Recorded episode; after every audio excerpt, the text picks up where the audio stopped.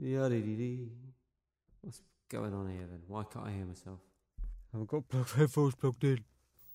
Hello, there we go. Hello, I'm Jim, and this is On the Left Side.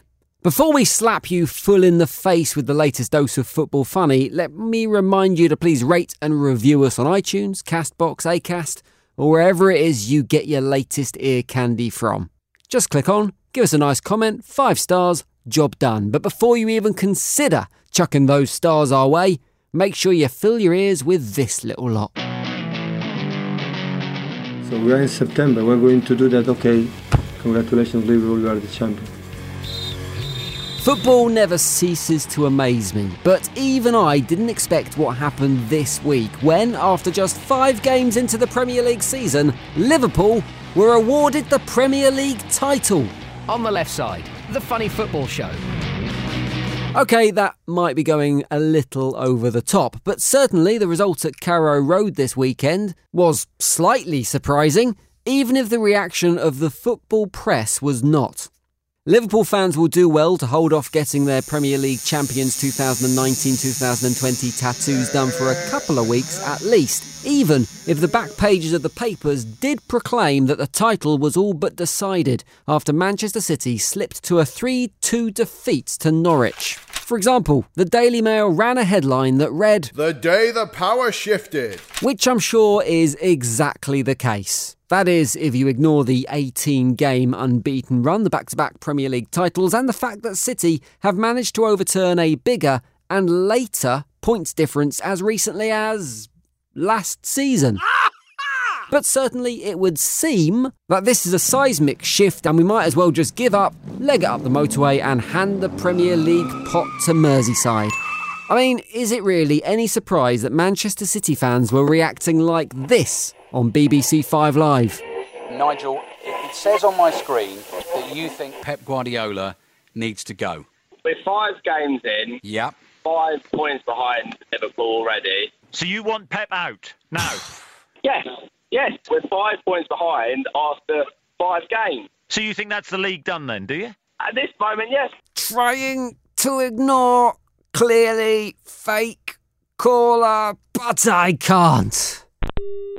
It must be nice for Chris Sutton to be having a footballing discussion where his opinion isn't the most ridiculous in the room. I mean, it is really easy, on one hand, to dismiss this guy as a stooge, but then I think maybe this is just where we are with football right now. Mm-hmm. Maybe this is a modern fan. I mean, check out this Arsenal fan's reaction after his team drew with Watford this weekend. I'm gonna fucking kill myself. I can't do this anymore, bruv. This club is gonna fucking kill me. Oh my god, we won a 2 0 this club. Oh, I can't do this anymore, bruv. Oh my fuck, bruv.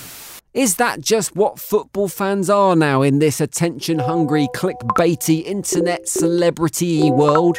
But I suppose for Gunners, that's a pretty measured and considered response. I think he was only a few seconds away from shouting Wenger out and getting a staff job on Arsenal Fan TV. Blood. But anyway, let's not take away from the amazing victory for newly promoted Norwich City, who deserve all the plaudits for winning the game. A game that most people predicted they'd be completely taken apart in, like Steve Dale in a Bury boozer. I Dale, you twat. That's for the shakers, you c- And I'm pretty sure afterwards it was probably party time in the city of Norwich. Thankfully, Delia Smith took to Talk Sport to tell us exactly what those celebrations were like. What were the city directors like in that boardroom afterwards? Incredible. A lot of alcohol was consumed. Careful, Delia. You know what happened last time you had a glass of Chardonnay during a football match?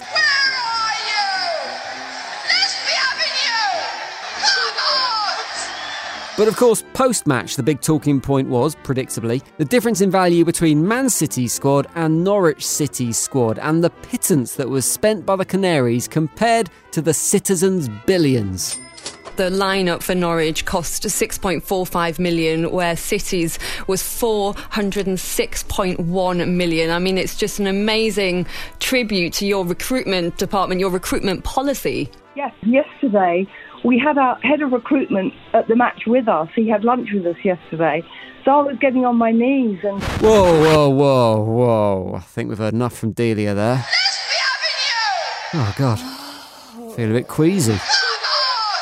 Speaking of sexy and downright disturbing things, England fans have been advised that they should get down and do the down and dirty this week if they want to think ahead to next summer. The reason being that if you do the do now, by the time the European Championships roll around, you could be in for some bumper free time as a new little England fan arrives and your paternity leave kicks in. In other words, have sex now and your new baby should arrive when the Euros are on. To be honest, this smacks of exactly the kind of financial planning that is rotting football right now. A short sighted, short term gain for long term trouble. Sure, two weeks free time off for a feast of international football sounds like a great idea. But think about this how much financial impact would two weeks off work without pay cost you if you took it off now? A grand? Two grand? Maybe a little bit more? Even if you're on Alexis Sanchez's kind of wages, it's going to pale in comparison to the estimated, wait for it,